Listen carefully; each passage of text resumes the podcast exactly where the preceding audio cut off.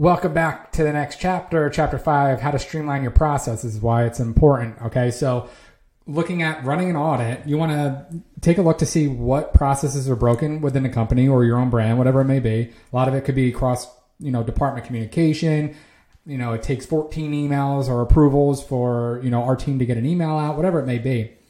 Um, but here's a list that I compiled that really you should concentrate on. So, your marketing technology, number one. I mean, it's it's you know we're we're in a day and age where technology is consuming all of us, and marketing technology keeps getting better and better and better. Um, and I'll do a, a, a, deep dive into some of my favorite marketing technologies at the end of this course, and we'll do a working session so you understand, you know, um, maybe some of the things that I'm doing to set yourself up a little bit better.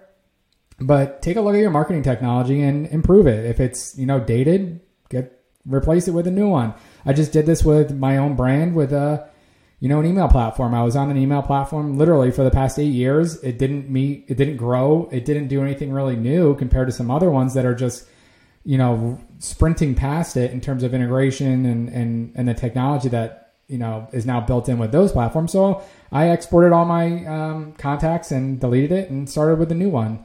And I'll, I'll tell you what those are at the end uh, of this course. Second, e-commerce platforms. There's a lot of brands out there operating on old dinosaur e-commerce platforms.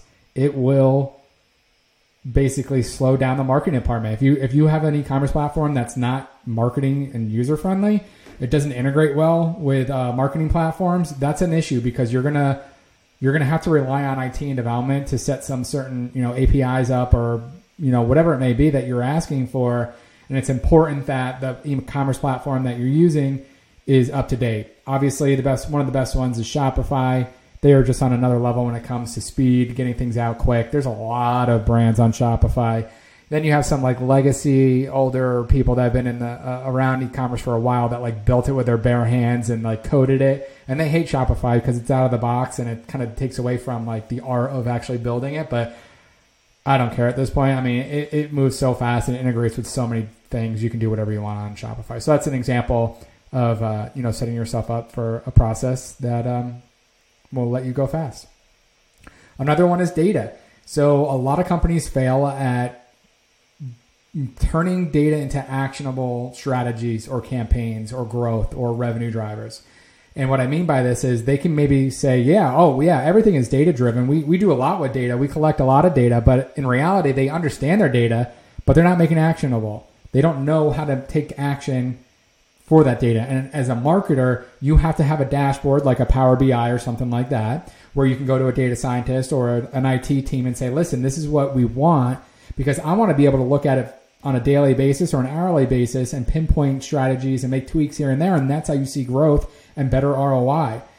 A marketer should not be spending time doing that data scientist job or an IT's job, going through Excel spreadsheets and all this other stuff. Like, it's like I said, take advantage of technology. Stop using the term, oh, this is the way we used to do it when it was 15 years ago. Like it's dead. You have to have the mentality to say, no, I want this dashboard. I worked with a great data scientist at a very large company. We moved very fast for how big the company was. And I said, hey, I need this, this, and this in a dashboard. Can you build it? A day or two would go by and he would, he would say, here you go. So then I wouldn't have to bother him anymore. I would just go into my dashboard, gain all that data knowledge, and then use it for our strategies.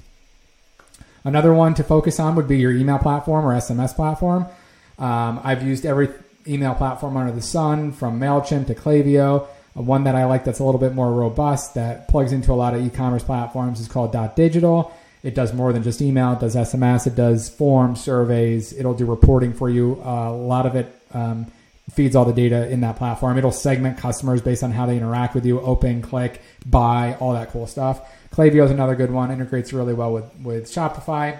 Here's a term that you're going to be hearing a lot. I just had a great conversation. Um, the CEO, I think I mentioned this on, uh, er, on an early tra- uh, chapter. The CEO of, of, a platform that I like to use called Justuno uh, talks and, and uses this term called first party data. And basically, it's like getting brands back to like caring more about their customers and not just volume on Amazon.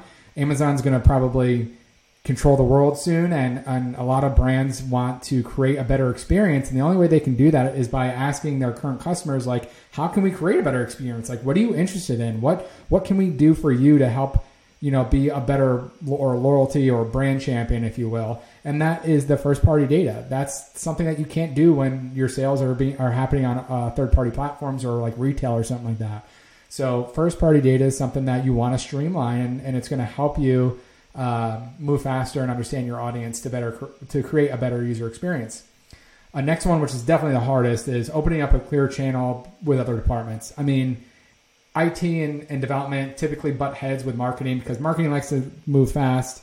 IT kind of prioritizes everything and documents everything. They spend, I swear, they spend 70% of their time explaining why they do something a certain way rather than just doing stuff, you know? So um, it's important to be their best friend um, and to get some of your marketing asks and requests, features, whatever it is that you want for the website, whatever is uh, under their control that needs to be prioritized and don't let that slip away because I've seen things slip away for months at a time and then I'm constantly following up and asking and then it's just constantly being deprioritized. So that also comes down with the, the, the size of the team. But I, what I do is I try to use, again, up to the top marketing technology, wherever I can use that marketing technology uh, to take um, to put that power into my hands and kind of take it away from uh, IT and development. I try to do that. And lastly, you have reporting. So a lot of these tools that I'm going to do a deep dive in at the end of this course, um, they have built-in dashboards and built-in reporting, but it's it's good to have it all in one spot. A BI tool will do this. Uh, again, I'll, I'll, show examples. I'll, I'll, go in some. We'll do a working session, deep dive into some of the tools I like and uh, what they do. So, yep, there's a recap, streamlining processes, and I'll see you in the next chapter.